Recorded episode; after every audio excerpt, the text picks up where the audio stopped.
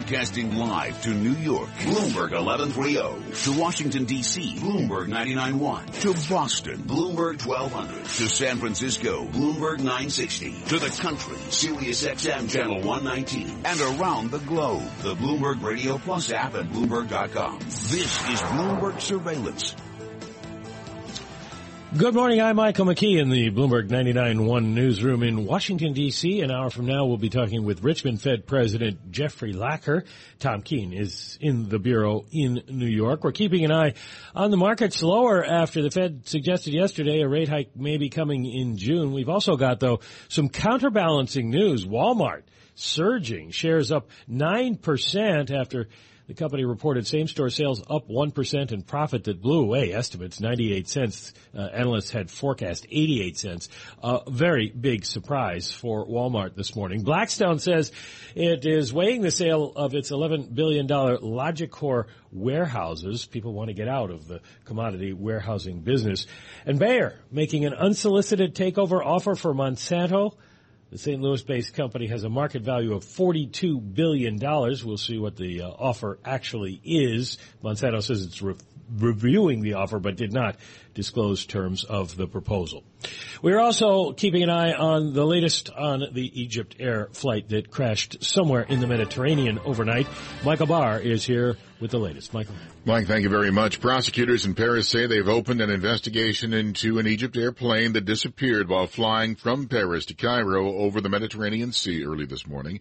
There were 66 people aboard Flight 804. French President Francois Hollande through an interpreter the information that we have managed to gather, the ministers, members of the government and the Egyptian authorities um, confirm, at, alas, that this plane had crashed and it has disappeared. Search and rescue crews have been sent to the site where Flight 804 last made contact about 10 miles into Egyptian airspace. Lawmakers in the U.S. House could vote as soon as next week on legislation to help financially troubled Puerto Rico. A revised bill was introduced last night that would create a control board to help manage the U.S. territory's financial obligations and oversee some debt restructuring. Puerto Rico is $70 billion in debt and faces defaulting on a $2 billion debt payment on July 1st. Boxing great Manny Pacquiao is closer to a possible crack at the presidency in the Philippines. Today, the 37-year-old was proclaimed one of the winners of the Philippine Senate seats. Global News 24 hours a day. I'm Michael Barr. Mike, Tom? Thank you, Michael. Time now for the Land Rover Parsippany Bloomberg NBC Sports Update. Here's Rob Bush.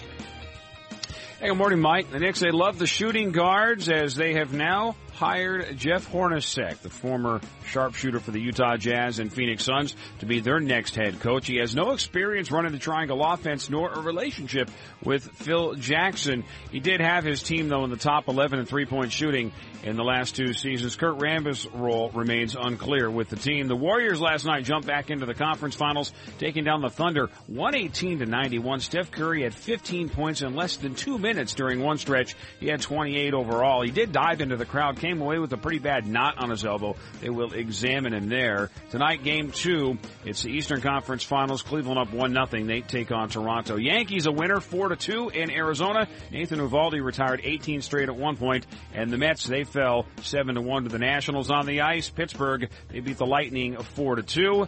They take a 2-1 series lead. Sharks and Blues game 3 in San Jose tonight. That series tied at 1. That's your NBC Bloomberg Sports Update. Mike?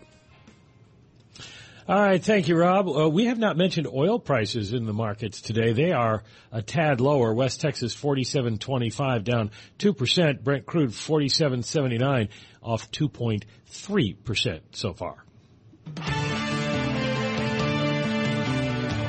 This is Bloomberg Surveillance. I'm Michael McKee. I'm live in the Bloomberg 99.1 newsroom in Washington where in about uh, an hour we'll be talking with Richmond Fed President Jeffrey Lacker. Tom Keene is in New York. We're keeping an eye on the markets. They are adjusting, shall we say, after yesterday's Fed minutes suggested we're going to see a rate increase. S&P futures are down two points, almost three points right now, one uh, tenth of a percent. Dow futures off 13, about a tenth of a percent. The Bloomberg NJIT STEM report is brought to you by New Jersey Institute of Technology, investing more than $110 million a year in applied research to solve problems and improve life. Learn more at storiesofinnovation.njit.edu. Here's Bob Moon. Michael, good morning. Here's what's making news in science, technology, engineering, and math. What if a leading university conducted a landmark study on the health effects of a widely used insecticide, but the federal agency that regulates the chemical and oversees its safety was told by the university essentially, this is our study. A top Environmental Protection Agency official says Columbia University administrators have told the agency that the relevant parts of the study were funded with private dollars and therefore the EPA wouldn't be entitled to the researchers' unpublished data on chlorpyrifos.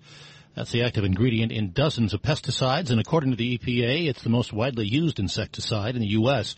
The study found it can have serious neurodevelopmental consequences. A spokesman for Columbia told Bloomberg the university is willing to provide access to parts of the research in a way that ensures the confidentiality of the local children and mothers who participated in the study. As the EPA negotiates with Columbia over the data, it's being sued by a group of environmental activists pressing for a near total ban on the chemical. Google announced an array of new apps, devices, and platforms at its developer conference aimed at keeping rivals from turning its once dominant search engine into a relic in the age of mobile computing and beyond. Among them, Duo, a video calling app to rival Apple's popular FaceTime video conferencing, and Google Home is a gadget that competes with Amazon's hot-selling Echo device. That's this morning's Bloomberg NJIT STEM report. Michael. Bob Moon, thank you so much. Well, coming out of the financial crisis, the Fed was forced, uh, Fed and banking regulators forced to put some uh, banks together to try to save some failing institutions, which only made the big bigger. Now there's concern about how big is too big, and there's also concern at PwC and Strategy and their consulting business about big being too big for some of the other banks. We're joined by Arjun Saxena, who is looking at the competitive position of smaller banks, those that are outside of the big three, and suggesting that maybe they need to band together to fight off uh, encroachment by the big three and, and actually make some money. Good morning, Arjun. Good morning, Mike. Thank you for having me. The big three, you say, dominate market share, so the regionals are at a severe and widening disadvantage. They should consider merging?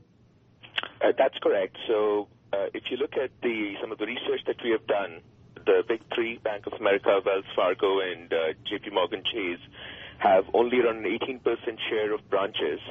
Uh, but if you look at their recent growth, the deposit growth that they've been able to capture uh, is as much as two-thirds of that of the total market.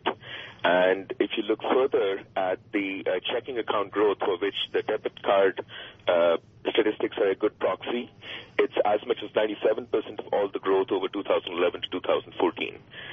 So this suggests clearly that uh, you know the regional banks, those between 10 billion and 150 billion, are the ones which are probably most impacted, are the ones who are losing share to the big three. And uh, therefore, uh, you know, one of the things that they really should be thinking about is consolidation to uh, take out costs, to improve their return on equity, and to be able to free up some of the funds that they need to be able to compete head to head against the digital capabilities and the brands that the big three are being able to deploy. Well, is it clear that bigger is better, that you need to have economies of scale and you need to have size in order to succeed? Uh, if that's the case, how come we have so many community banks? No, that's a good question. I think if you look at the history of the U.S. banking sector, uh, what we have today is, you know, a uh, result of the legacy that we've had of regulation and uh, of the legislative uh, environment over literally the past uh, 70 or 80 years since the Great Depression.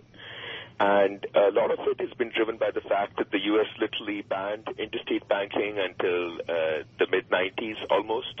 And then it also separated uh, retail and commercial banking was investment banking quite strictly until 98 when Glass-Steagall was finally repealed, right? That's not the case in many other geographies. So if you look at uh, other OECD markets like the UK or Australia or Canada, uh, the top five, top six banks control as much as 90% of deposits there.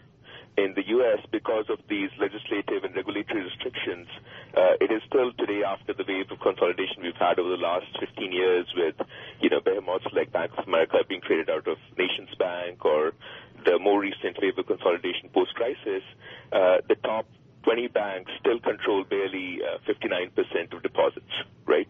That's the reason for uh, what we have today as market structure. And clearly there are uh, preferences in place for local and community banks, which is why you have literally 5,000 of them uh, still in existence despite the uh, wave of consolidation in the uh, late 80s, early 90s. And then there is actually a consolidation underway at the lower end as well right now. Arjun Saxena from PwC, thank you very much for joining us this morning. He's with Strategy and PwC's consulting arm.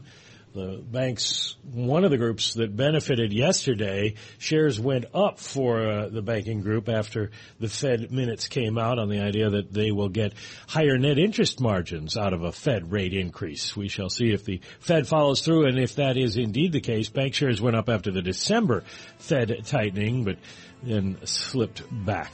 Right now, all futures are pointing to a slip back in markets today. S&P futures off by two points, a tenth of a percent.